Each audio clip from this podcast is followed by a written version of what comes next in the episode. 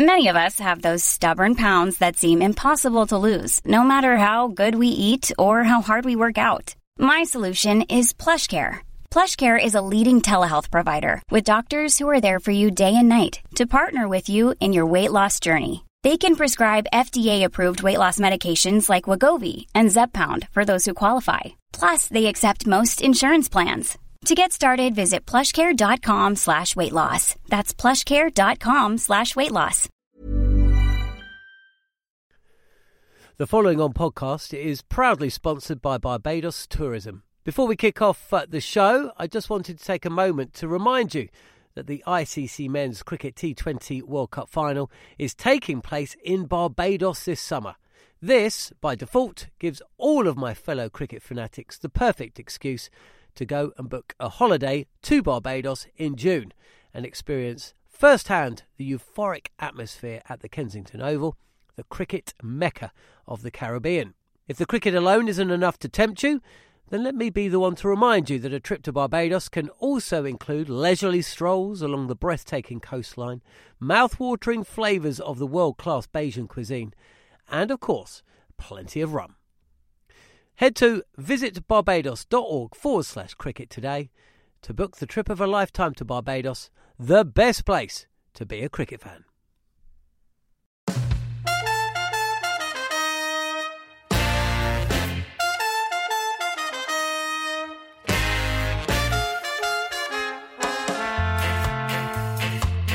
Hello and welcome to the Cricket Collective on Talksport 2. I'm John Norman and today bring you a very, very special show. Myself, Gareth Batty and Sam Ellard looking back at Talksport 2's live and exclusive coverage of the Sri Lanka Tour in 2018. A truly magical time for all involved. Talksport's first overseas cricket tour in 13 years. And in the two months that saw the Talksport team traverse this magical island, we managed to fit in enough tales to last a similar amount of time. So, today we will let you in on some of them, a glimpse to what life was really like on the Talksport team bus, the mishaps, the mistakes, as well as the fun and the games, oh, and the mosquito bites. The focus will, of course, be on Joe Root's side as they thumped Sri Lanka 3 0. But the story on the pitch didn't come close to matching what went on off of it. You're listening to the Cricket Collective and a look back at England's 2018 tour of Sri Lanka.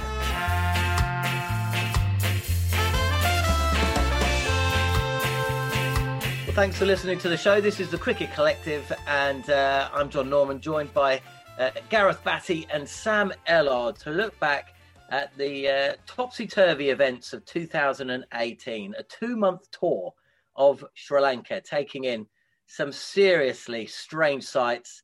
Um, there were some hiccups along the way. It was our first ever tour, so you can uh, imagine there were a couple of errors along the way. But boy, uh, in the build up to this show, we were going through off air all the hilarious anecdotes, all the things that we uh, we got up to, and we could easily fill three or four hours. We won't we won't do that. We'll just keep it to two. Uh, we're just going to concentrate cricket wise in terms of the action on the three tests. Uh, that was the point that Sam Ellard uh, joined us but myself and Gareth Batty were there from the start. And Bats, let's let's just begin with um with what it was like. Really, you know, we we arrived together pretty much. We'd made the decision. I don't know why I say we. It was me that we tour around on a team bus.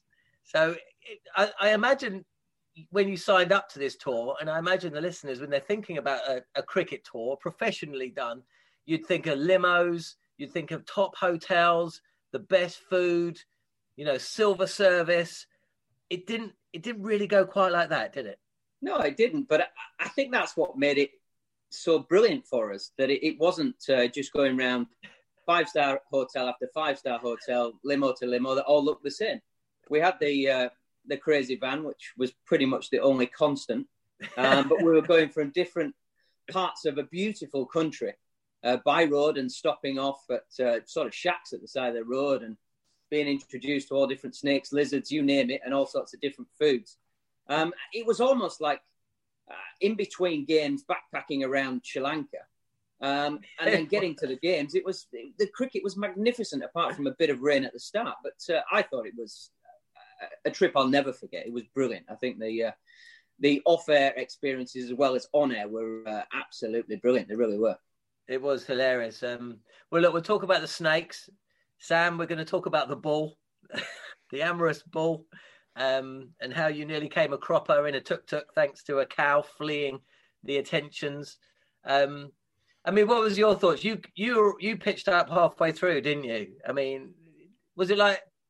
Did you? Did, I suppose some people think of these tours as like a stag do, but I think Bats was right. It was more like it was more like we're all stopping off at youth hostels and backpacking around around Sri Lanka. How yeah. did we appear to you when you turned up? my accommodation was nowhere near as nice as hostels. I promise you. Um, I wish I, I wish I stayed in the hostel at some of the times. Um, yeah, I mean, I think, um, I think the way you put it at the beginning sums up pretty well. I thought I'd be flying out first class. I thought I'd have everything laid on for me, and that just didn't happen whatsoever. Um, it was behind the scenes. I think at times unorganized, wasn't it? What I loved most was whatever we had to do, whether it was day one of a test match, whether it was drive time shows, hits into shows, we always managed to do it. We, we broadcasted from some incredible places on a train.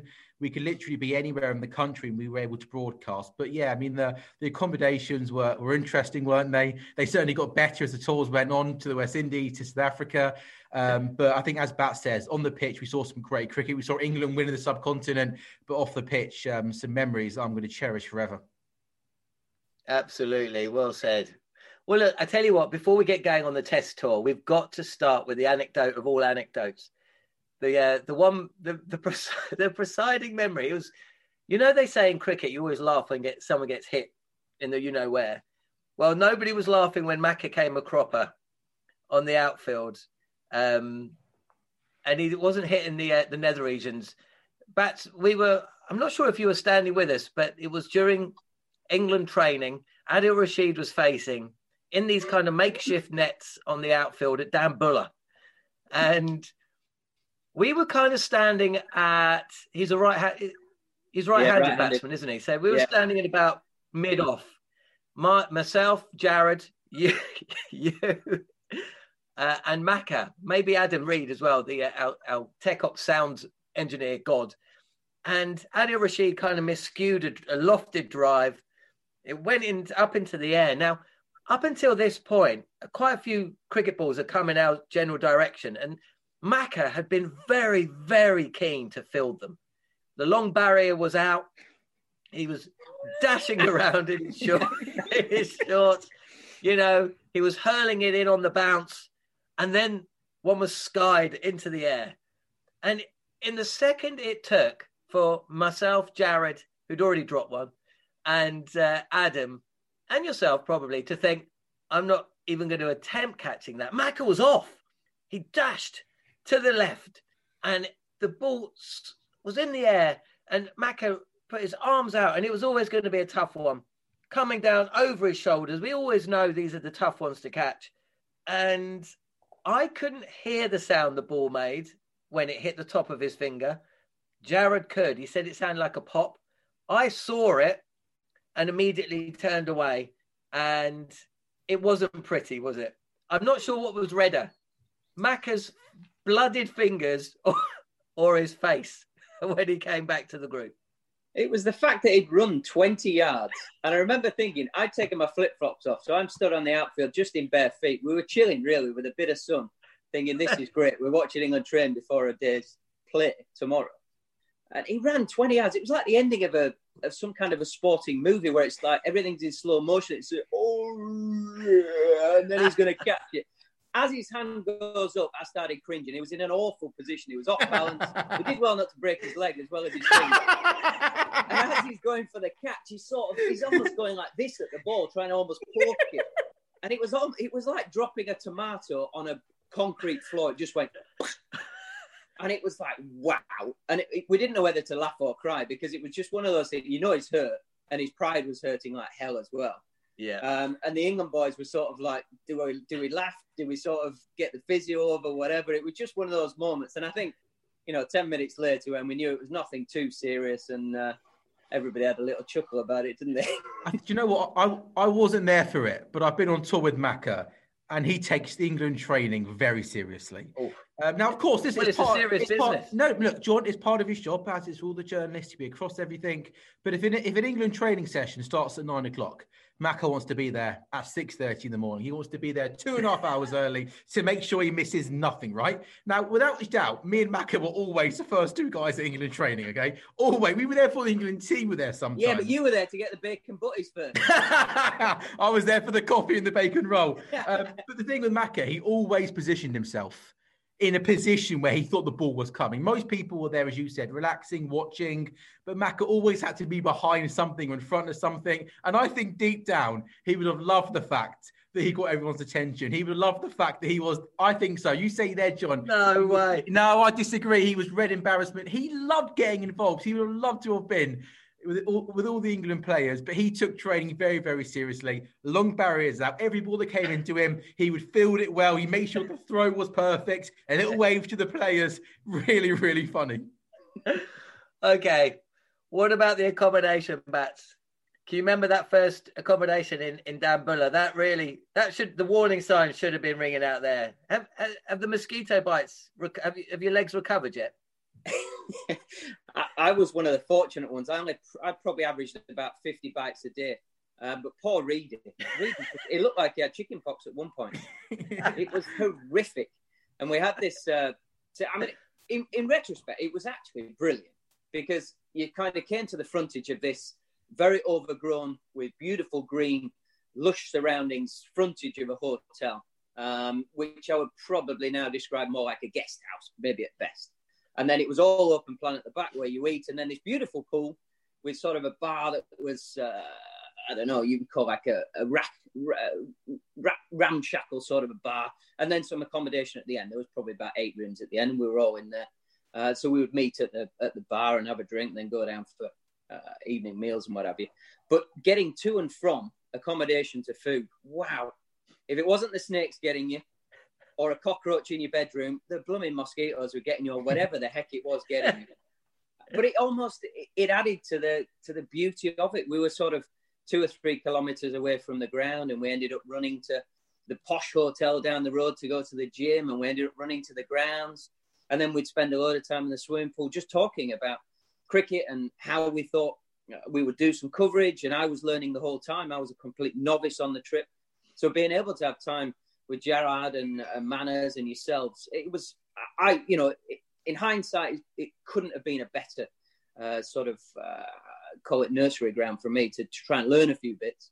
Um, but yeah, I, I, must admit, I'm not, I'm not missing the, uh, the bites and, uh, Bats, as a as, as someone that's been on an England cricket tour before, what four years before that Sri Lanka one, or even less than two that years. was it two years even. So two years ago, you were touring in India with England. I imagine everything was done for you: accommodation, flights, nice hotels. Was there not one tiny bit of you that thought, "What am I doing here with these lot"? Come on, be honest, Bats. No, I, oh, come on, come on, genuine, genuine. I'll tell you for why, because it, it was uh, I knew I knew most of the people um, from being down in the dungeons at Talksport, doing doing certain work off screen and, and meeting people. I knew that we were a bunch of good people, um, and we were we were hoping we could all pull it together and, and give a brilliant broadcast. So I knew that actually everybody's intentions were right. So it was just kind of look, we're all you know we get the odd thing wrong, and maybe um, not sleeping a couple of nights because you were worried about what was creeping around in your bed and uh, whether you were going to wake up in the morning. It was actually, I, do you know what? I think it was a brilliant experience, and it it made me try and learn more about what we were trying to do, and hopefully that came across in decent commentary and everything. And not to mention, we did rename the little shack of a bar to Batty's Bar by the end of it, which Stu didn't to find out about. Absolutely, brilliant stuff. Well, look, um, you're listening to the Cricket Collective. This is a uh, a watch along, a look back at the Sri Lanka tour in 2018 with two of the biggest characters uh, on the tour, on the team bus, uh, Sam Ellard and uh, Gareth Batty. We will be talking about cricket. We're going to be fast forwarding to Galle. And I would say, without doubt, the most stressful day of my professional career. You're listening to the Cricket Collective on Talksport 2.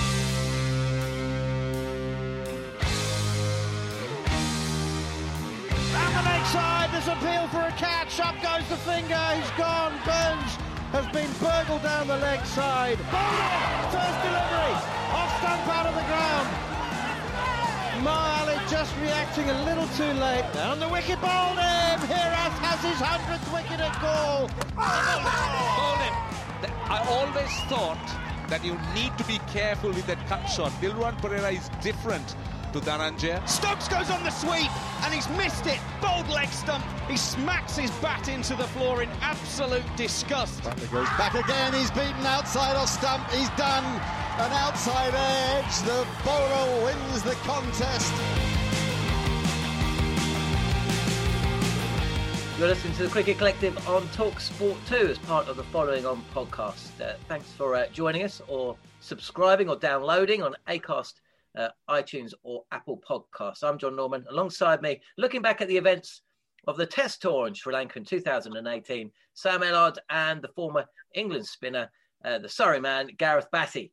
Uh, let's uh, fast forward. We've had a little look at the ODI side of things. Um, the poor accommodation will rear its head again at some stage. Um, but let's let's fast forward. Let's cut out the um, the rain and the 15 overs that we had in Dambulla um, and that first that ODI.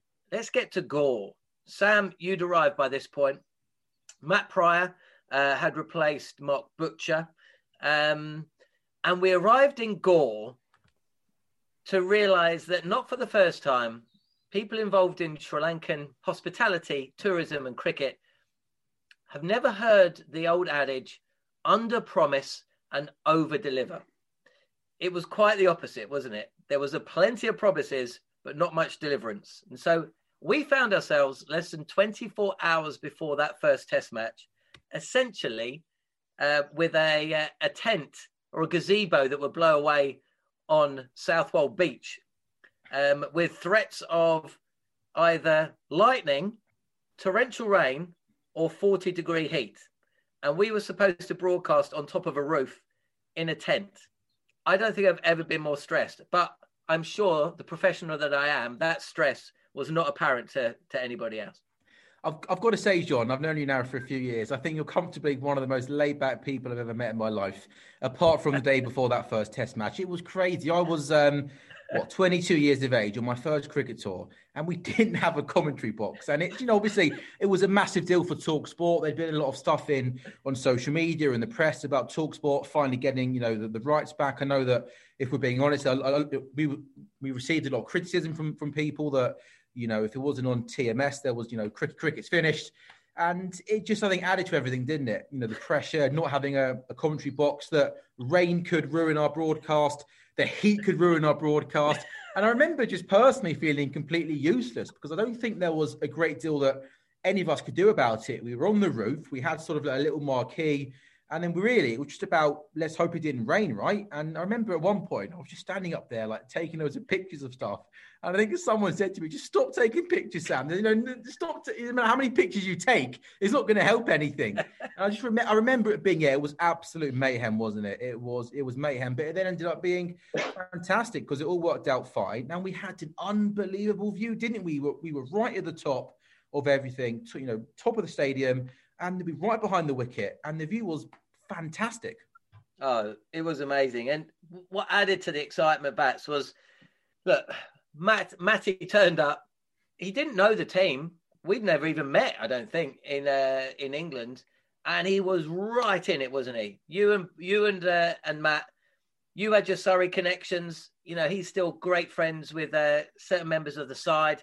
And there was all this talk about who was going to be wicketkeeper perfect to the perfect. I mean, this is this is all in the editorial decision making, of course, but you know, Absolutely. who better to have to uh, to talk about Ben Foakes coming in as wicketkeeper than his uh, than his colleague, and of course uh, a former wicket keeper himself. But there was another guy who went on to make his debut as well. Surrey opener Rory Burns. I mean, by this point you'd been on the tour for a month. You kind of you knew what you were doing, so you, you must have been able to, in part, just sit back and, and enjoy watching these two guys, your your mates, go out there and represent England alongside, of course, Sam Curran.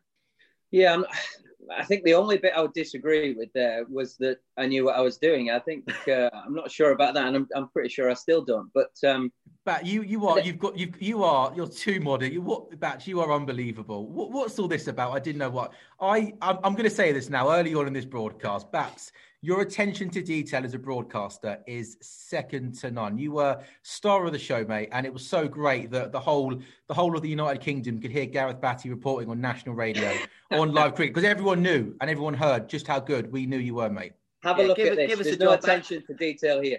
Uh, we swap places, me and you, Sam. You're sharp as a tack. I look like Rumpelstiltskin. no, I mean, uh, uh, look, the, the beauty of it was that, yes, I, I, had genuine close friends out there, one making debuts and, and two Sammy at the, at the start of his career and seeing him from a young lad. I mean, I'm quite a passionate guy and I hope that comes across, one, to my friends, but, but two, in, in how I talk about the game, because I think the game requires a bit of passion from time to time. And I, there was a couple of times I thought I was waiting for that tap on the shoulder from you, John, where I got a bit carried away, and I'm and I'm, I'm sort of looking around as I've as I've done something, as I've jumped out of my seat and gone yes or whatever. Because let's be honest, it's supposed to be impartial, but I, I suppose I couldn't be at those points, um, and I, I don't really apologise for it. I hope it came across okay uh, for the for the listeners, but um, you know, friends and England, you want them to do well, and you want England to win, and uh, it was just, yeah, I got a bit carried away, and taking the emotion out of it was something I couldn't do, if I'm honest. Well, let's have a little listen back because it was actually Sri Lanka who got on top early. Um, England were 105 for five at one stage uh, until the two Surrey guys got together. Ben Foakes and Sam Curran with a rebuilding job. Right, it's uh, Dilruwan Perera to bowl the first delivery, and it's driven absolutely beautifully by Ben Foakes through extra cover for four. What a shot! Down goes Curran. Lovely, wonderful timing. Matching the free swing of the bat that hit the six earlier. This one disappears over wide mid on as he was a child stealing candy from another. Foakes does lash it onto the leg side. He pulls it away. Backward a square. Goes away for four. Ben Foakes is 99 not out on Test match debut. So that's uh, Ben Foakes and Sam Curran rebuilding and getting England into a position uh, where they could, of course, uh, set a decent first innings total. But uh, Bats, as Foakes was moving towards the century, um, you know, we got you back on air. We were filming, you know, the moment. We we're on top of the uh, of the on top of the building, essentially in a tent. Indian Ocean to the right of us, the fort over the way one of the most amazing cricket grounds in the world. And then Ben Foakes is, is approaching that milestone. Put it into words what that was like, and then, of course, the moment when it happened. I think it was the way he'd gone about his innings, um, the way he'd shored things up. Um, I think in the commentary box, we'd said early on that the surface would be a bit tacky initially and it would spin and bounce. And as the day went on, it would get better for batting. And there were a lot of people criticising England on how they played that first session, but actually, it was the difference between them winning and losing, probably, um, because they were positive when the pitch was probably its hardest to bat. And they made it harder for Sri Lanka, knowing that Foakesy could potentially play the way that he did with, with Stokes. It was a great partnership. And then Sammy had a little bit of a cameo as well, I think, from memory. Um, but it was the way and the composure in which he went about his business. He did what he had been doing for a good couple of years at Surrey, and it was probably that summer that he'd, he'd really come of age as a player and, and really cemented his game plan and how he would accumulate and score his runs. It's just great to see somebody that put all the work in, put all the time in, actually coming through and getting to that point. So there's an added bit of emotion because you've seen all the other stuff. It's not just the runs that are in the newspaper or TV or radio, whatever, you know, it's all the hard work. And you know how hard and, and what he'd done. Um, and I suppose culmination of having Kumar Sangakkara with us for a couple of years had helped him on how you would go about spin and tactically. And oh, I mean, it was just quite frighteningly good how he how he got to his hundred as well. I think it was a, a sort of a back foot punch to a ball that was a good length through mid on. I mean, that's one of the best shots ever you will see and ever to get to your, your maiden hundreds. So, I mean, it was just it, one of those things that was sort of a script you would you would wish to write and far more eloquent than I can put it across. Yeah, I mean, I remember being in, in on the fort when it happened. Um, the atmosphere, Galle was full of England fans. It was a, a, brilliant atmosphere. It was a beautiful couple of days, and I think the atmosphere, of the Roar when he got to that hundred was a special moment. But Bats, you mentioned there the hard work that he put in over many years. having seen him develop and improve at Surrey, did you always believe that he had the ability as well as as a batsman in particular to succeed in Test cricket? Yeah, I mean, you know, let's let's make no bones about it. We we sort of snatched him from Essex um, at Surrey, um, and I would hope that if he feels that he's, he's a Surrey man like I do now, um, you know, maybe not born and bred. What a talent! We we played against him just as a batsman. He wasn't keeping wicket at the time. It was Foster that was that was the man with the gloves, um, and Stewie had seen him keep as well. So the package for us was a no-brainer.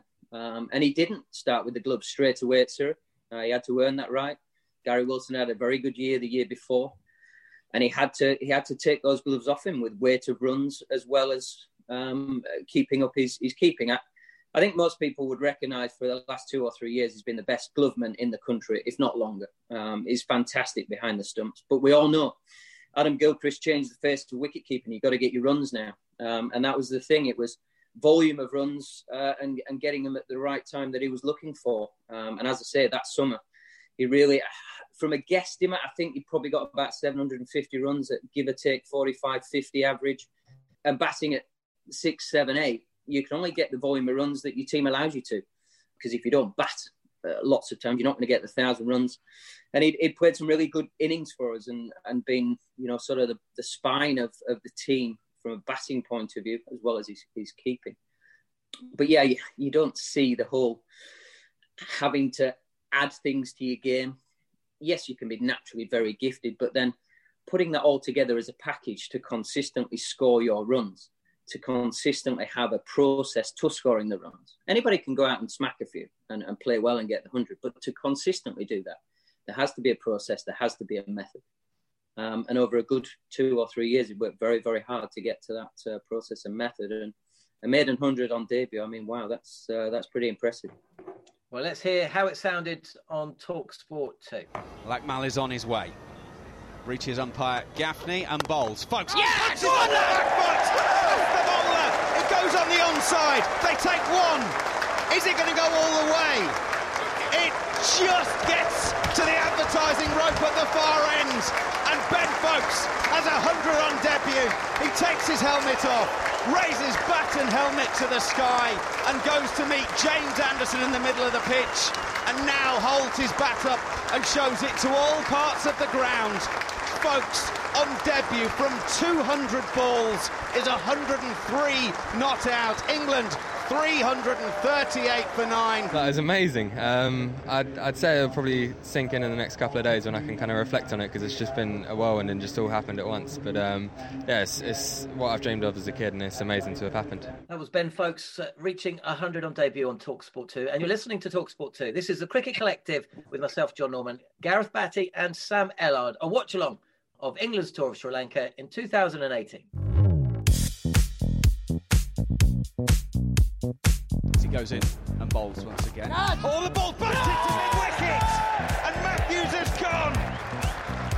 He was looking to stay deep in the crease, turn it on the onside, but he's got his angles wrong, and he's just bunted it straight to mid wicket. And England, well, it feels like they're counting down the moments now. That's a huge wicket.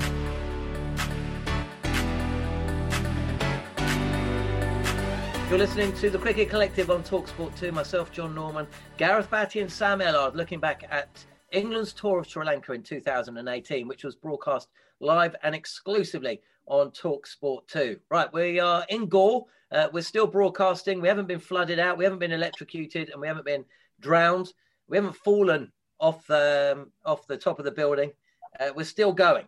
Um, Sri Lanka, though, bit of a problem. There was a huge story in the build up to this series. Angelo Mathews, their star all rounder, the former captain, he'd been binned from the ODI side. There was lots of whispers about why, but he was back in the Test side, just as uh, as batsman though he wasn't captaining. Uh, and the makeup of the England team was always going to be interesting. Three spinners they went with in Jack Leach, Moeen Ali, and Adil Rashid. Um, and it was Moeen Ali who actually ended the series top wicket taker, joint top wicket taker, I think. Uh, his first fourfer. How quickly things have turned for him.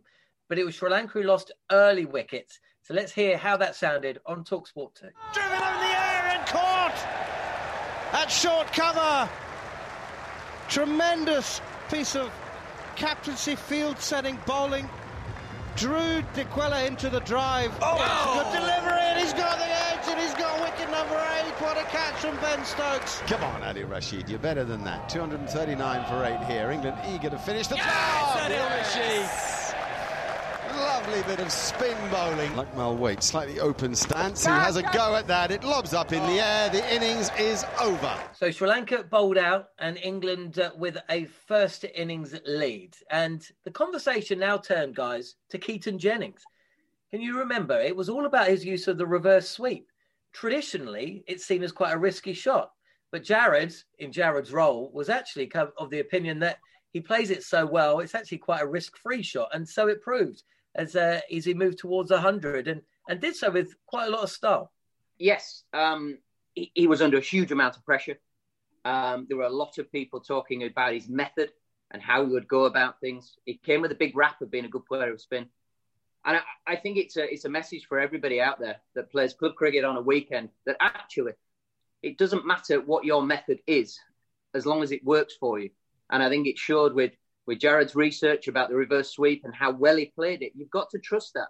And sometimes that is your best form of defence to go to something that is the easiest thing for you to play and the easiest way to go about it. Yes, you have to pick the right ball, so on and so forth. But generally, if it's your best skill, your outcome is generally uh, where you want it to be. And I think uh, it was very brave from Jennings. I remember early on in his innings, he went to it very early. I think Sri Lanka opened with spin. Uh, and I think he put the spinners under pressure very, very early uh, with the reverse sweep, which then made it easier for him. So sometimes you have to take a calculated risk. Um, and I think he did so. I kept the odds in his favour and, uh, and played quite brilliantly and set, uh, set the game up for England. Well, let's hear the moment that Keaton Jennings reached 100 on Talksport 2. Dhananjaya De Silva around the wicket to Keaton Jennings. He pulls it yeah, a bit short, turns round the corner, and it goes to that fielder who wasn't saving the single. Keaton Jennings gets the one he needs to backward square leg. Keaton Jennings has a second Test match 100, removes the helmet, waves the bat at the dressing room, and now shows it to all parts of the Galle International Cricket Stadium. Keaton Jennings reaches three figures, walks down, has a hug with Jos Buttler. He's made it for the second time in his career, and England are in a great position and Keaton Jennings can enjoy this moment. It's been an unbelievable day for, for myself. Um, I suppose feeling that pinch coming into a test match, um, but just really pleased to, to, I suppose, drive us into a position where hopefully we can go and win the test match. Keaton Jennings uh, speaking to the Talksport 2 team. Uh, Sam Ellard, by this point, uh, you were a few days into your new role, weren't you? Uh, and started to make friends with, with the Barmy Army. Uh, give us an idea about how that was going. Yeah, it was fantastic. I mean, um, it was it was it was the first time I watched England on tour, and um, passionate, hardcore fans who want to go and watch cricket, have a good time, have a few pints, um, make new songs. I mean, I think Kia Ben Foakes, we mentioned him earlier. He scored 100 um, on debut, and then later that evening they'd really come up with a new song for him. Uh, they packed out Galle Fort. I think me and Bats we, we went around a couple of times, didn't we, and did some social media stuff. Um, I think we interviewed Ben's Ben's brother and mum, I think as well. The morning after he got 100, that's when I uh, I stopped play. Do you remember Bats, by the way? How I because this is on the three cricket tours that I've done the thing that gets reminded to me the most is how I stopped playing. Do you remember what happened, Bats? I was actually with you when it happened. Are you kidding me? Do I remember? You absolute idiot. Of course I remember. Yeah, it was. Um, it was. So Ben Foakes got the hundred on debut, and the I'll morning after, just, I nearly wet myself as you were doing it. I let you do it. I nearly oh, wet myself. How can you let me do it? That's ridiculous. That's ridiculous. So, for those that don't know, it's in the Talksport book, by the way, the twenty years of Talksport book. Ben Foakes got hundred on debut. The morning after, we'd arranged to interview his mum and his, his mum and brother, but we didn't know where they were. So Ollie Pope was 12th man. So we went down to the side of the pitch and him and Stuart Broad sat under umbrellas. We ended up getting chatting to them, or sorry, you were talking to them. I was just I was just sat there enjoying it. I mean, I'm I'm next to Stuart Broad Ollie Pope during a test match. I mean, we were there for quite a while. And as I got up, I'd obviously just lost my bearings. I didn't know where I was. I, you know, because we were there for a, a long time. And I just remember walking and I just remember shouting, Hey! And I look around and people are pointing at me. And I think to myself, you've got to be joking me. And then I turn around the other way and Josh Butler, Jos Buttler has his arm in the air and he's waving and shouting. And I look to my right, and Stuart Broad is just shaking his head like, "What are you doing, mate?" and then I think to myself, I might get away with this because we're right up top, aren't we, on the roof? And I thought maybe no one's seen that it's me. And of course, Bats goes straight up and tells everyone on air what's happened. And I think, thanks a lot, Bats. But yeah, three days into my cricket test career, my debut, I managed to stop play at an England test match, which was, um, looking back at it now, it was fun, but at the time it was very embarrassing. Hey, two blokes got 100 in the game. England won the game, and people are still talking about you over everything else. the other, the other thing was, there was that was Herath's final Test match. Yeah. Nobody was interested. It was no, all about Sam. Yeah, yeah, it was about Ben Foakes and Sam Ellard. But um, no, thanks Actually, for stopping me. Thanks for stopping me, Bats. Actually, you've reminded me of another really crazy moment in that Test match, which I completely forgot about. But can you remember Keaton Jennings was batting, and Herath came on to bowl for what was going to be like his final Test, and for the the moment the ball left the bowler's hand, they just fired off all these rockets. There's a chant coming from, from the schoolboys. Uh, Herath, Herath. Here come the fireworks. And he comes into the attack for the first time. Will he create fireworks? That's the question. Is that for real? We've yeah. got fireworks before a bowler comes Of course, of course. This is Sri Lanka where things are different and exciting. And, and now, and now the, the brass section plays up a tune to welcome Rangana Herath into the attack in his final test match to bowl Keaton Jennings. In he comes, he drifts the ball away from the bat, and a huge firework thunders into the morning sky that says g'day to Keaton Jennings. What is going on? This is a benefit match. Yeah, that was quite was that quite an underwhelming experience, wasn't it? Poor Ralph not getting the best send off ever, isn't it? He's a Sri Lanka legend. I never like, understand. I never understand players retiring midway through a series. It's a yeah. particularly Sri Lankan thing. It's like they want to go out in their own home ground, but it's like it's, there's still another two tests. You, play one, you, you, play one test match, you get beat, and he's off. He's had nothing. Weird. The bizarre thing is, is the most shy retiring man you'll ever meet. Really nice fella. He didn't want all the, the big razzmatazz and everything. yeah, quite a send off. It was. So Sri Lanka are bowled out. Uh, England, uh, well, G- Jennings gets the hundred, and England way ahead. Uh, Sri Lanka facing uh, an impossible task. They, I think they made half a cent, fifty odd without losing a wicket, and then Moeen Ali another four wickets. That was eight for the match. England win by 211 runs. And uh, let's hear how that sounded on Talksport 2. Oh, he's out. Has he run out? Maybe. This is really tight. Yes, it's out. It is out. Rangana Herath run out by Ben Stokes' throw and Ben Foakes' completion of the moment. And that means that Ben Foakes, in his first Test match, who made that superb 100, who's kept wicket so tidily, has executed the final act of the match. What a performance. So England go 1 0 up on Talksport 2, beating Sri Lanka by 211 runs inside four days. I can't remember how we celebrated. Um, your wife and, and your little one were out there in Galle by this point, weren't they? My folks had come out, my son and my wife, but they'd all they'd all gone by this point.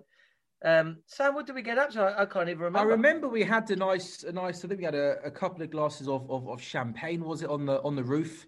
Um, after the test match, which I think was very nice.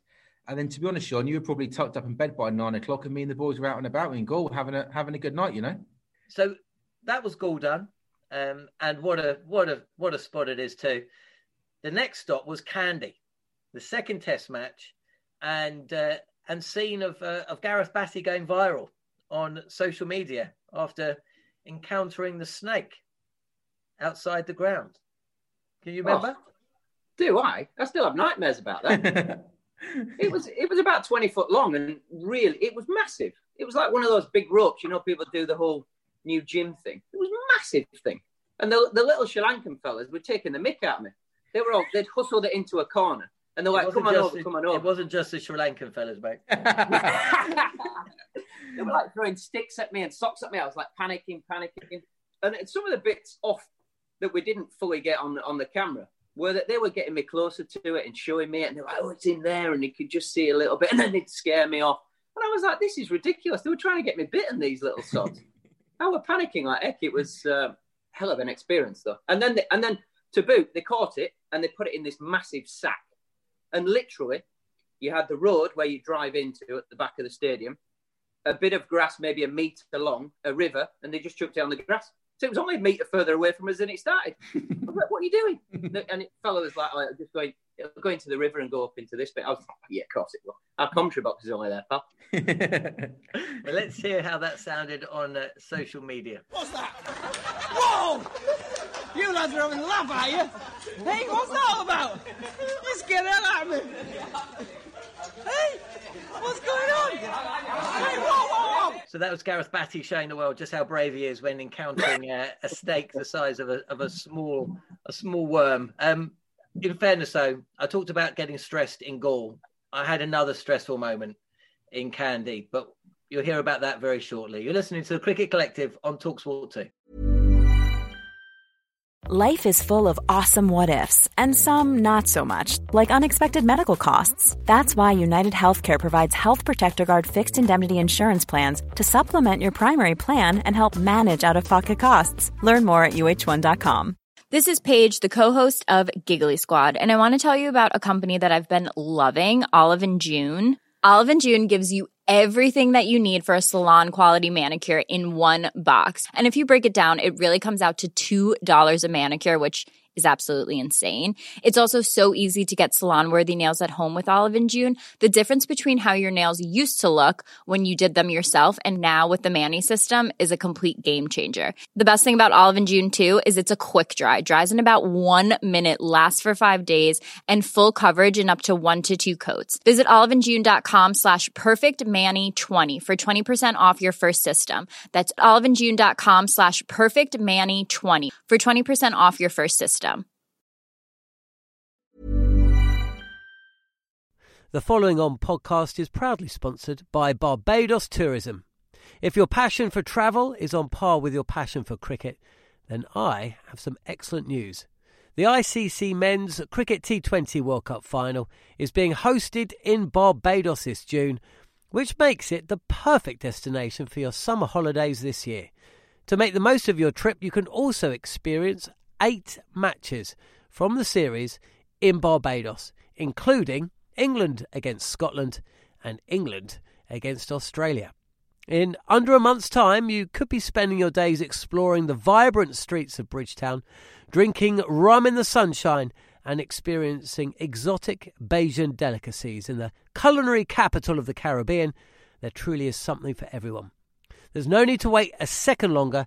Head to visitbarbados.org forward slash cricket today to book the trip of a lifetime to Barbados, truly the best place to be a cricket fan.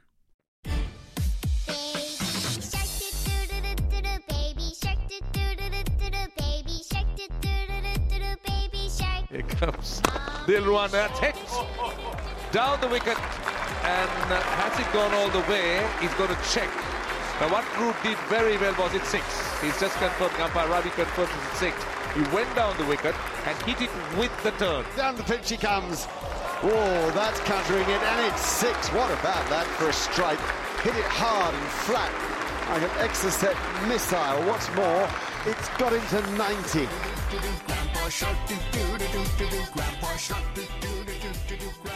You're listening to the Cricket Collective on Talksport 2. I'm John Norman alongside uh, Gareth Batty and Sam Ellard looking back at England's tour of Sri Lanka and uh, some of the uh, tales from touring life. Uh, six hour bus journey. Can you remember it, guys? We all had to put together mm-hmm. our uh, our song lists. We all listened to each other's music. There was a lot of uh, Justin Timberlake from Sam. There was some Too Cool for School tunes from myself and Baby Snake. No, but not Baby Snake. Um, Baby Shark. Baby Shark from uh, from Bats.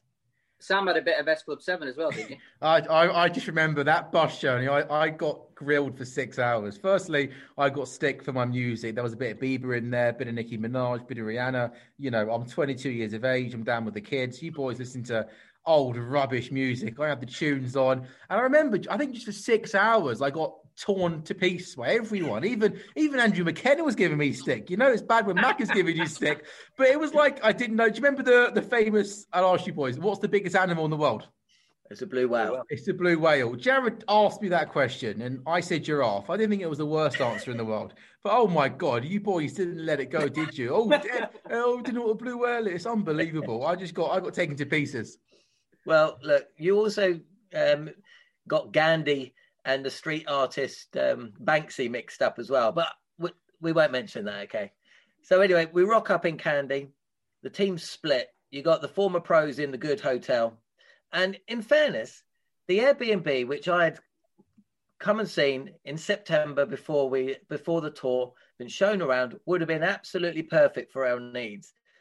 But after six hours and arriving in Kandy, which is a beautiful place, it's almost like a, a small town inside a jungle, uh, situated around a lake, um, with baboons and monitor lizards and uh, eagles, and I mean it's it's it's sumptuous.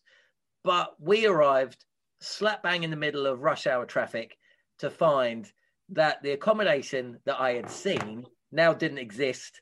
And at the 11th hour, we had to find new digs. Um, I talked about getting stressed in Galle. I also got slightly stressed at the hotelier when I realized that he'd ripped us off. Anyway, we're at the ground. Um, Bats has uh, survived a snake attack.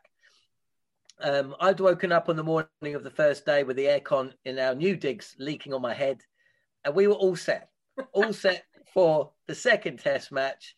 And um, Jonny Bairstow, who missed the first test match, has not been selected for the second one because, of course, Ben Foakes had come in and got man of the match and a, and a century.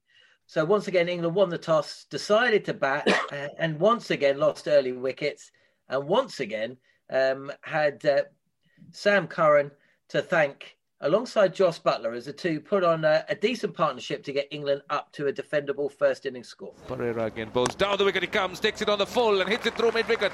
Mathews slips and it's four. Here comes Pushpakumara, bowls to Buttler's on the back foot and punching it through extra cover.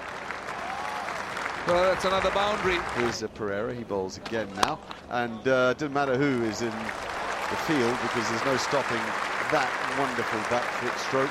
So England posted 290 in first innings, and bats. This is again where the spin attack that England possessed in 2018, uh, whilst not as strong as the one they possessed in 2011-12 when they beat India in India, but the likes of uh, of Jack Leach and Adil Rashid and of course Moeen Ali really came to the fore in this Test match as they did for the entire series.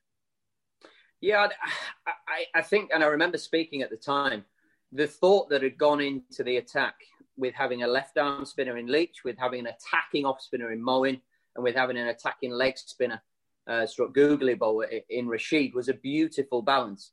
And it was kind of over the three test matches how it evolved, who who took centre stage and who'd taken all the wickets. But as a as a as a collective, the way they bowled, it was generally Leach that was throwing the ball first to try and hold the game. Then once there was a breakthrough, then Mo would come on to try and take more wickets or Rash. Rash would definitely be the one that would be bowling more at the tail because of his googly, trying to drag them wide and then hit them on the pad. Um, and they all had their, their day in the sun, as it were. Uh, they all had good uh, performances um, in the outcome of wickets and so on and so forth. But as a collective, as a three, it was absolutely magnificent. It was almost like a, the Australian great team of, of the early 2000s where you had McGrath, you had Brett Lee, and you had Gillespie. They just complemented each other beautifully. And England went about that and planned it. It was definitely planned that way. The whole way through that series, it was very, very impressive how they planned that three prong attack that was going to do the majority of the work. Uh, meanwhile, Sam, uh, you'd taken it upon yourself to start recording interviews with some of the Barmy Army. And one of the guys that you met had had an interesting tale, hadn't it, that went viral. Do you want to explain? Or show actually, let's listen to the guy's it. tale. Before the uh, Galle test, um, I went out to uh, Unawatuna Beach um, for a beach party with the Barmy Army. Um, come out at two o'clock, a little bit wobbly, I'd say. Um, just, just, a little bit. Yeah. Ju- well, a lot. um, but um, tuk tuk driver approached me, charging miles too much. I thought I'd just walk up the road and get a cheaper one. Um, unfortunately, um, I came to a dark spot. There's no street lighting. walked straight into a storm drain, um, up to my neck in dirt. It was pouring a rain. Dirty, filthy water in my mouth, my ear. I've thrown my clothes away. It was disgusting, but unfortunately, Have a look at that. a uh, bit of a, a war wound for the cause. Unbelievable, that yeah. But uh, you managed to get yourself home. But look, it's Sri Yeah, I, Lanka. I was still, I was still there to, um, which brought us a bit of a, a, a in my throat and a tear to the eye. I was there at um, ten o'clock for Jerusalem for the first over. Then, with me hardly being able to walk and me my arm throbbing like mad, but I got there. I made sure I got there on that first day. and having fun though in Sri Lanka. It's a brilliant day. A few beers today. I, will tell you what, um, I, I will do it this afternoon. I had a heavy night again last night, but I didn't fall down any st- storm drain. Um, yeah, I'm having, as you can tell by my throat. Usually, uh, um, people who go out partying and all that usually got sore throats and things like that. So uh, yes, I definitely am. And the cricket's been fabulous, and we've been lucky with the weather as well. So that was your job there, Sam. Uh, How did you find that guy? just just to be honest, potluck. I mean, that I interviewed about you know 10, 15 England fans who you know had a few drinks and all that. But this guy had a few drinks, ended up in a ditch. And the best bit was I saw him the next day, and he said to me, "Oh mate, people are coming up to me now, recognizing me in bars and everything." You know, the video went the video went everywhere and got like I think got thirty five thousand views on on Twitter. But I, I love doing that. I've you know just walking around and talking to England supporters who had some brilliant stories and have been all over the world. But yeah, there was a few England fans that yeah come into the day had had a few too many pints in the sun. So back to the cricket, and uh, despite some pretty good bowling, it was Sri Lanka who had the 50 run lead on first innings, and then up stepped Joe Root, uh, a century. Um, along with a 50 again from uh, from Ben Foakes to to really take the impetus away from Sri Lanka, and uh, you know for a guy that does get criticised a lot, just showing a little bit of class there, Bats. Yeah, I mean, he's one of when he finishes, and let's hope he doesn't finish for a long time. It will go down as one of England's greats. Um, and at the start of his career, he'd been so brilliant, and it's the poison chalice of being England Test captain. Uh, people just criticise more and more and more, but um, the way that he played and accumulated, um, put the Sri Lankans under pressure was just absolutely beautiful. It was masterful the way he just dissected their attack, and and by the I- suppose by the point he'd got to the hundred, they, they were looking around the field. Who can we bowl now? He's just he's taken everybody apart. We've got no control, and it actually married up quite nicely with how Foakes had then played. It was it was just sublime stuff from England's captain, and he probably doesn't and didn't get the recognition um, that he required for that second Test match. Was a big a big big point in the series, and the way that he played and stepped up um, definitely gets. Uh, England to the position they end up after three Test match. And he's given that a good hit. Really good hit. In fact, it's an even better than good hit. Incredible shot. What a way to go to 50. Ben Foakes to the man of all. A sweep and a power sweep, and he's beaten mid-wicket, and he's got 50. Rory Burns take a bow, but only a small one, because there's a lot of work to be done. That's a terrific half-century from Rory Burns. 52 from 61 deliveries. Here's Lakmal again, charging in, he bowls, and Root goes back and he edges the ball to the third man boundary. Little leap in the air, a big punch of the right arm and fist. With England gunning to win the second test, the captain has made a splendid hundred. So that was Ben Foakes with another 50, a maiden test 50 for Rory Burns as well. And of course, that century for Joe Root. Uh, you're listening to the Cricket Collective on Talksport 2. Perera. He bowled him. First ball with the new ball, and he's gone through Jimmy Anderson's defence, and that's clattered into the off stump. Anderson goes bowled Dilruwan Perera for 12. Ben Foakes is left unbeaten on 65. And there's a beautiful symmetry to England's total of 346. It's a lead of exactly 300. Sri Lanka will need 301 for an unlikely victory. You're listening to the Cricket Collective on Talksport 2. I'm John Norman. Alongside me, Gareth Batty and Sam Ellard, looking back at England's tour of Sri Lanka, which was live and exclusive on Talksport 2 back in 2018. So, Sri Lanka now set 301, and they lose three quick wickets. And it's Jack Leach who took each and every one of them. Leach calls a beauty! Stumping! What about that bit of cricket? Floated it up there and spun it. Drew Kaushal Silva out of his ground and Ben Foakes distracted the wicket. Jack Leach who turns to face us and bowls again now down the leg side. He's caught it. At short leg, Keaton Jennings has pulled off one of the great catches, and I do not exaggerate. LBW call, LBW. Oh, they're really asking with passion. Wickets hitting, three reds. Rather than recommend you change your decision to out, you're on screen now. So England absolutely on top, um, but there's still a little bit of drama, isn't there, Sam? um, in and amongst the, uh, the commentary team. I mean, first off, we'd had an absolute nightmare. Now, the, the, the, stadium in Kandy, unlike some of the other stadiums in Sri Lanka, which, you know, could probably do with a little bit of a lick of the paint, they've got plenty of character to them, don't get me wrong. But Kandy is a modern stadium. It's in a picturesque setting, a beautiful city. But we did encounter some problems. The commentary booth that we had wasn't quite big enough for our needs.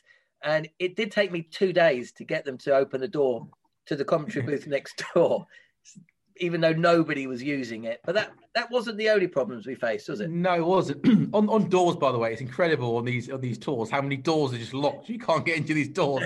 it's incredible. But yeah, I, I always found as assistant producer one of my more challenging roles was getting talent, shall we say, into certain positions they should be in. I always thought one of the one of the worst jobs was getting them from the commentary box onto the outfield. There was always moans about that. But this time we had problems with lunch. Um, normally we're very fortunate we get food for us and we don't have to walk very far for food. But I think on day one and day two, we had to walk to the other side of the ground um, to get our lunch. Um, I told Gareth Batty about this. Bats, mate, you have to get food over there. No problems at all. Off he goes. Matt Prior, Jared, Manners, everyone else. Food, other side of the ground, no problems at all.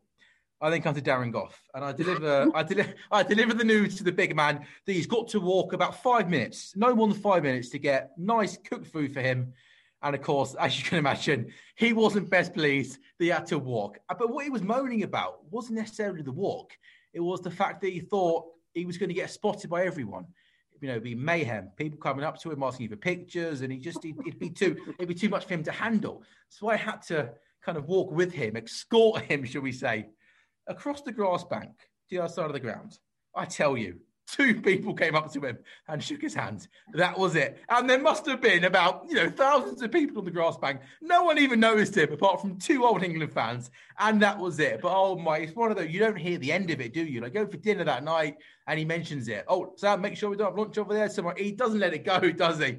And, you know, we're very fortunate getting paid to be there. But oh, that walk, uh, five minutes of Goughie in my ear moaning, unbelievable. I tell you what, you I tell you what, you need lockdown extended for another four months because next time you go in the office, he's going to have your badge. Do you know what? I'm bang. I don't think he listens to Talksport too, so I think I'll be all right. I'm going to ring him and tell him. Oh, no, yeah. um, Sam, what about the bet that you had with Matt Prior talking about food? Yeah, so I mean, I was quite fat then. Um, I've lost, I have lost quite a lot of weight now, but I was a big, I was a big guy, and we had about five weeks in between the end of Sri Lanka and the beginning of of, of the West Indies tour, the, the Test series kicked off the West Indies tour, and Matt all he went on about was running and cycling and losing weight. And yeah, he challenged me to this bet. He said, "Who can lose more weight?" in between tours. And I just thought, I know Matt's a professional sportsman and he's very on it, but I had so much weight to lose. I thought, I'm going to take him up on it. I could do him here. Like, I know he's going to work hard, but if I put my mind to it, I could definitely lose more weight than him. And the winner or the loser, I should say, had to um, pay for another one in the Caribbean. What was the restaurant called? Do you want to remind me of the restaurant in, oh, in, in, the um, Caribbean? Lone Star. Lone Star. Lone Star, which yeah. is a, a, very, very posh restaurant, very well known, very high market, high prices. And I took him on who could lose more weight in the five weeks. And uh, to cut a long story short, no surprise. I got beat. I lost, and I had to. I try. I think I tried to put it through expenses, didn't get through, but I had to buy Matty Prior uh, a stake in, in Lone Star. Thankfully, he wasn't drinking he was on a health kick. Otherwise, it would have been really expensive. But that's the last time I'm going to bet any sportsman any bet when it comes to physical activity. What about, well, I'll tell you what, we'll talk about the train journey in a minute, but England wrapping up victory. I'll tell you one other thing about Matt Prior. I won't say who it is, but one of our commentary team, midway through this test match, said it would be a, was essentially hoping England lost And the rationale was that they'd lose the second test match. It'll be one apiece. Then we go to Colombo and everything's still on the line. And Matt Prior's face and reaction when he heard that, he was like, What? You want England to lose? It kind of justified every bit of anger that he had had as a player towards the, pre- the press box. and the commentator in question was like, Oh, no, no, I, I still want England to win. I just think the drama would be better. Matt was having no, none of it. I wonder who that commentator was. anyway, England did wrap up victory. It was uh, another another four wickets for Moeen Ali.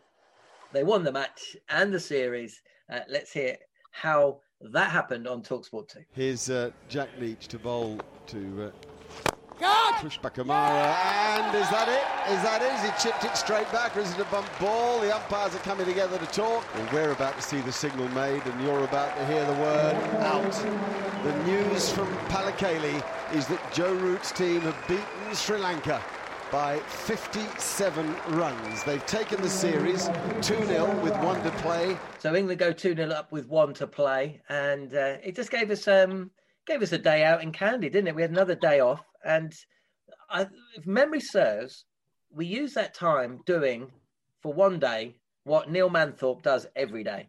And that is run for about two hours. Can you remember that run around Kandy Lake, Bats? Me, you, and Yeah. Neil Manthorpe.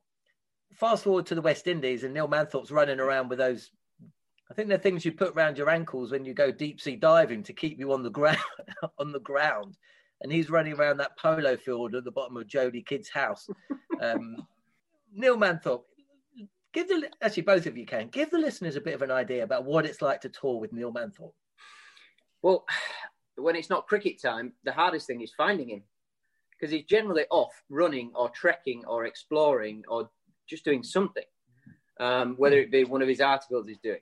Um, but to put it in perspective, he doesn't do marathons. He does this thing called ultras, which is in South Africa. It's a big South African thing. And ultras are basically like 90 uh, Ks, I believe. Not not Yeah. just your not just your 25 miles or whatever. It's like 90. It's like in the in the extreme heat. It's it's kind of like you know a bit mental, really.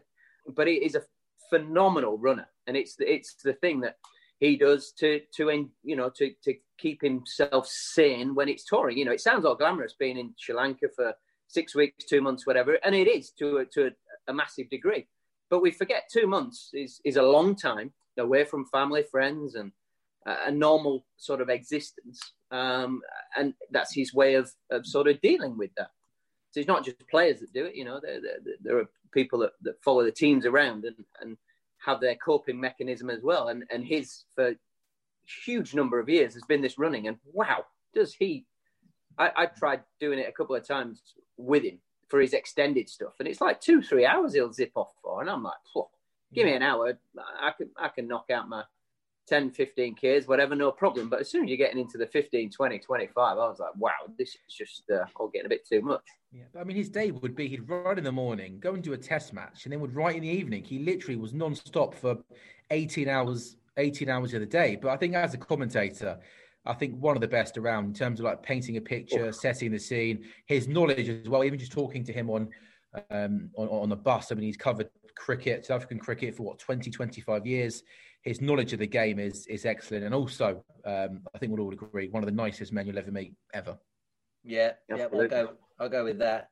Um, a real character, and, and as you say, he's been touring for 25 years, and he's worked out a way to make it work for him. Because Mm-hmm. you know, you talk about the stress and the, the strains of being apart from family and all that kind of stuff, and you're absolutely right. But it's the health side of things as well. If you're uh, you're sitting there, I used to have one of those Fitbits, and you know, on a normal day, you can walk around, and your normal day, you will walk 10,000 paces. But what I notice is when the days that I was reporting for Talksport on the cricket, I, I was sitting down for eight hours. Um, so yeah, it's about health, it's physical health, mental health, and uh, yeah, it was a testing tour. But but Manners was always the guiding light, wasn't he?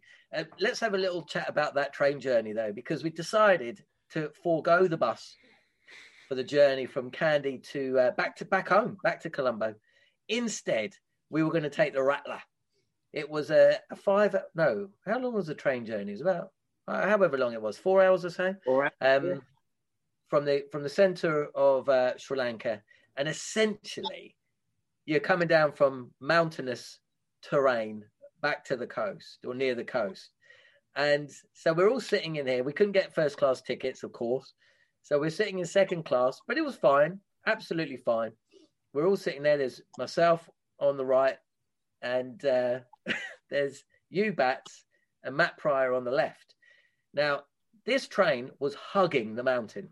So I was on the right, and if I looked out the right, and I refused to look anywhere other than out the window to the right, there was basically rock face, probably about a foot from my face. But it was a slightly different view from your side of things, wasn't it? And it was a little bit of an unexpected view if the shrieks and yells are anything to go by, when suddenly foliage and trees made way for expanse. Yeah, I mean, heights are not my thing. And I, I think to say it was hugging the mountain is a bit of an over exaggeration. It was tiptoeing, teetering on literally a line this wide. and from my window, if you looked, you could see it looked like about a mile down to the bottom. Oh. I mean, the views were amazing if you could take out that huge drop that, you know, I, as much as I love Sri Lanka, you know, I'm not sure I trust certain aspects of uh, travel, shall we say. And I, I was fractionally worried for the first sort of three or four occasions that that happened. And then literally, there was a bit about halfway through the journey where we were in dense jungle and it opened up again. And we were we were in between carriages, you know, and the, the, the windows open fully and we were sort of leaning out and this sort of thing. And it opened out fully. And for the first time in my life, I wasn't actually that scared of heights. And I felt like Michael Palin. I thought I had like my khaki clothes on. I was traveling around the world doing like a, a travel documentary. And it was just absolutely amazing.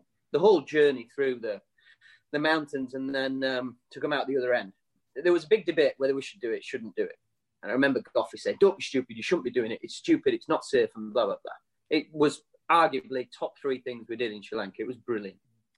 Am I right in thinking, boys, that did Andrew McKenna and the producer Sal did they travel via? Was Uh, it a special chartered plane or Helicopter. not with the England team? Was it? Yeah.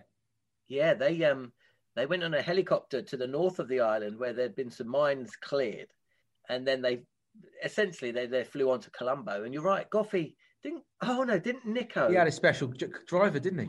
No, yeah, Nico. No, Nico took the our driver, and didn't Butch and Goughie? They were in a cab that took six hours to get there or something. Yeah. I mean, why would you rather a cab than a beautiful journey, scenic route like we did? Well, they had to they had to transport their golf clubs, didn't they? Oh, yeah, that was it. That was it. Um, plenty more to uh, to talk about the cricket collective. We are going to talk about the third test. Um, we're going to talk about the one real moment that Bats did have a sense of humour failure, and we're going to talk about the worst commentary box in history. You're listening to the Cricket Collective on Talksport 2.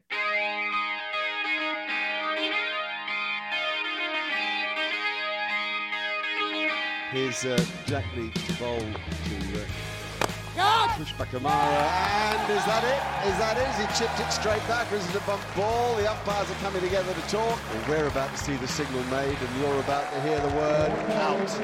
The news from Pallekele is that Joe Root's team have beaten Sri Lanka by 57 runs. They've taken the series 2-0 with one to play and they've done it in some style. You're listening to the Cricket Collective on Talksport 2. I'm John Norman. Alongside me, Sam Ellard and Gareth Batty. Bats, uh, the man who we've heard pretty much puts up with anything um, and does it with a smile. Okay, Bats, be, be totally honest here. Were you smiling on our arrival back to Colombo? Can you remember what was occurring that evening? It was uh, an event at the Shangri La Hotel and it was a celebration of uh, of playing for England. And everyone who could pl- who everyone who had uh, ever played for England who was in Sri Lanka was invited along to this this evening. It was a quiz. It was drinks. It was basically you guys, you know, celebrating your achievements. But unfortunately, your clothing, suitable clothing, was at our place in Colombo and uh, we hit the worst traffic that we'd ever encountered. until we actually tried to get out of Colombo for our flight. And it meant that you had to borrow some, basically, you had to borrow some clothing to attend this uh, black tie event. Yeah, I, I, think black tie is maybe a bit of an over exaggeration, but um, yeah, I, had been in communications and it, it was all happening and we were coming via our place so I could get my luggage because there was an event. It wasn't me being precious. It was no, no, no. I had the sit, I'd had the clothes on for all day and it was a bit of a mess. We'd been on the train and we'd been running around and messing about. So it was basically board shorts and a t-shirt that was very scraggy, to be fair. And I, I needed something just a little bit more, just a, a pair of jeans and a some kind of a, a reasonable t-shirt or something with a collar. And um, anyway, it got bounced around, and I think it ended up somebody was being a bit precious that they needed their bags and blah blah blah whatever. Anyway, I didn't get any, so I had to uh, go via Matty's accommodation to um, to grab something to borrow. And Matty, from his his playing days, he was always very very very strong, and and you know, relatively. Uh, relatively good shape but as he's retired he just put a little bit on and he was he was sort of worried about this aspect and I had to go try on some of his stuff, and I was like putting. I look like Snoopy, you know, you know that character in Snoopy that's got the clothes dragging on the floor and stuff. Because I'm only short as well, uh, but, but, I was still, I'm still sort of playing, and I, I tried to be careful with uh, keeping myself in some sort of nick. So I turned up to this event. It's the sort of thing that's not really my thing anyway, because it's kind of like, look, you, you know, you're intruding into the England environment, and it's it should be you know, closed doors and not really allowed in and all this sort. And I'm big on all that sort of thing. So I was kind of like a little bit. Anyway, so I turned up looking like Mr. Ragtag, just dragged off the street, and their boys were taking the mic, and it actually made it. It made the it made the event a bit easier for me and a bit more, uh, a bit more, yeah. A bit, uh, the jokes were flowing at me a little bit more rather than me intruding, which uh, which felt a bit more felt a bit more like it should be. Well, uh, there was um, there was another memorable moment on that uh, on that tour that took place in Colombo. I think it was probably, in some ways, it was. It might even be my favourite memory of the entire, in, of all of our tours. Actually, it may be number one up there. But there are a lot of amazing memories. It was the Talk Sport versus Barmy Army cricket game. You remember? You played bats, Goughie played, Prior played, Nico played. It was was such a brilliant, brilliant day, and and a lovely little cricket ground as well. Colombo has got a lot of amazing little cricket grounds. Yeah, I mean, um, I think it, it, took some convincing, didn't it, to get, I think in particular Goughie to play. But I think when it, when he heard that Nico was playing, he, he couldn't get out of it. But um, it was a great thing to do. I mean, I know that I think for me, I mean, to to share a, a cricket pitch with the likes of of Goughie and Bats and Matty uh, was was something. No, no, I mean it, Bats. I mean it. I know that we had we had such a such a fun afternoon, having a right good laugh. I think for the Barmy Army as well to come up against you know former England cricketers was was brilliant, mm. um, and it was it was it was just really really good fun. I remember John, you um you had a, a Comrex, which is a, a, piece of radio equipment on you, and you were doing hits live back into Talk Sport, doing live updates. I think we had a, a drink after it. It was, I think you're right, John. One of my favourite memories, just playing a game of cricket in the sun, having a mm. beer after. It was um, really, really good fun. I remember in particular, Bats having a really good laugh with you. I think some of my fielding didn't go down too well, did it, with the uh, the Talk Sport team? Some of my lazy no. fielding, but um, memories that I'll cherish forever. Yeah, you wasn't that you made the odd mistake it was the fact you if it went past you, you didn't chase it. And I was kind no, of no, like, no, that's, that's not how we do it. Conserving that, energy. That's that is not what was wrong. I was bowling, really, you know, my canny, non-turning off spin from quite a high, good height. The only bowler does the move, just stands there and throws it. cramping, cramping the, the batsman for room, you know, messing, with, messing with his mind. So then I'm just about to close out what was going to be a, a, pivotal over in the match, real tight affair. We went on to lose the match, by the way, by one run. And I come so close to a leg before decision. The batsman just jamming his bat down inside half of the bat, seeing the ball squirt to deep backward square leg. It's it's one run, possibly two runs. No, no more than no more than two. It was three. I'd say a decent fielder would probably have just about managed to to, to keep them to one the, the, the team looks up. Who's fielding on the boundary? It's Sam Ellard, and he's got a chair, and he's sitting down in the outfield on a chair. I'd forgotten about this. and then he's not even watching. He's talking to somebody, probably asking them to get him a drink or a hot dog. And suddenly the ball's spurting to the boundary. By the time he realizes it's too late to get the ball, the ball goes for four and we lose the game by one run. Two it's things. Great. Two things before I'm sure Bats is gonna is gonna give me some some stick. Number one, momentarily before that, I'd saved two vital runs. I did a, a long chase down to the boundary, slid on the ropes. I think, in fact, I'm sorry, I think I did that on two occasions back to back. So I just saved our team. Potentially, yeah, you did. You did I, what you meant to do. Well done. Well done. Yeah, that's brilliant. Well done. Yeah. I saved four pivotal runs. So apologies that I conceded one Hang extra on. run. Secondly, why didn't anyone shout? Someone should have said, Sam, the ball's got. No, they didn't. No, uh, that's why you looked up. in fact, I'll tell you what was said, and I can't actually say it properly, but it was something like, Sam, get off your. now!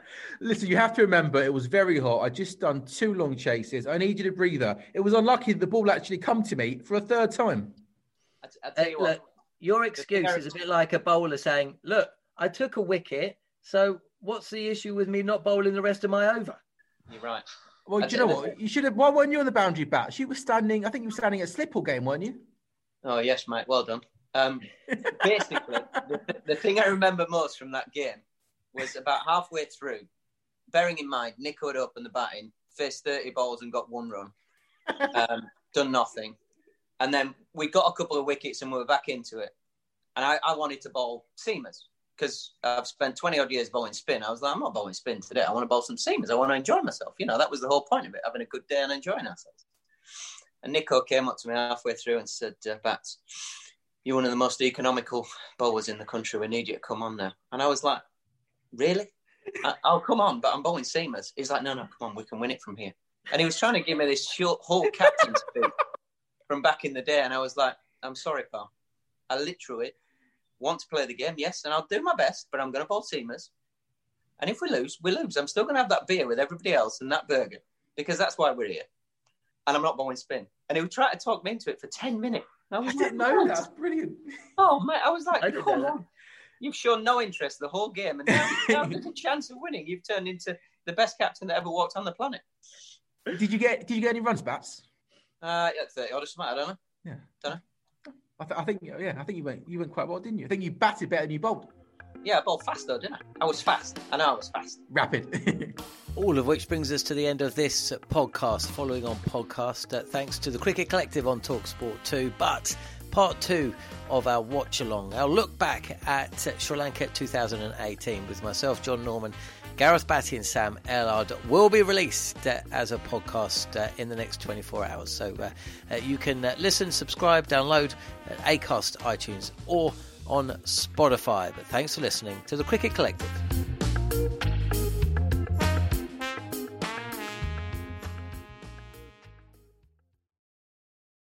The following on podcast is proudly sponsored by Barbados Tourism, and this is your gentle reminder that Barbados is the best place to be a cricket fan. With eight matches from the ICC Men's T20 Cricket World Cup Series taking place in Barbados this summer, including the final, you can experience the summer of a lifetime by booking today. Aside from immersing in world class cricket in the sunshine, Barbados is the dream destination for all travel enthusiasts. It is where adventure meets paradise, the culinary capital of the Caribbean, and better still, the birthplace of rum. If you're keen to unite with cricket fans across the globe for what is set to be an unforgettable summer, then head to visitbarbados.org forward slash cricket today. Mom deserves the best, and there's no better place to shop for Mother's Day than Whole Foods Market. They're your destination for unbeatable savings, from premium gifts to show-stopping flowers and irresistible desserts. Start by saving 33% with Prime on all body care and candles. Then get a 15-stem bunch of tulips for just $9.99 each with Prime. Round out Mom's menu with festive rosé, irresistible berry chantilly cake, and more special treats. Come celebrate Mother's Day at Whole Foods Market.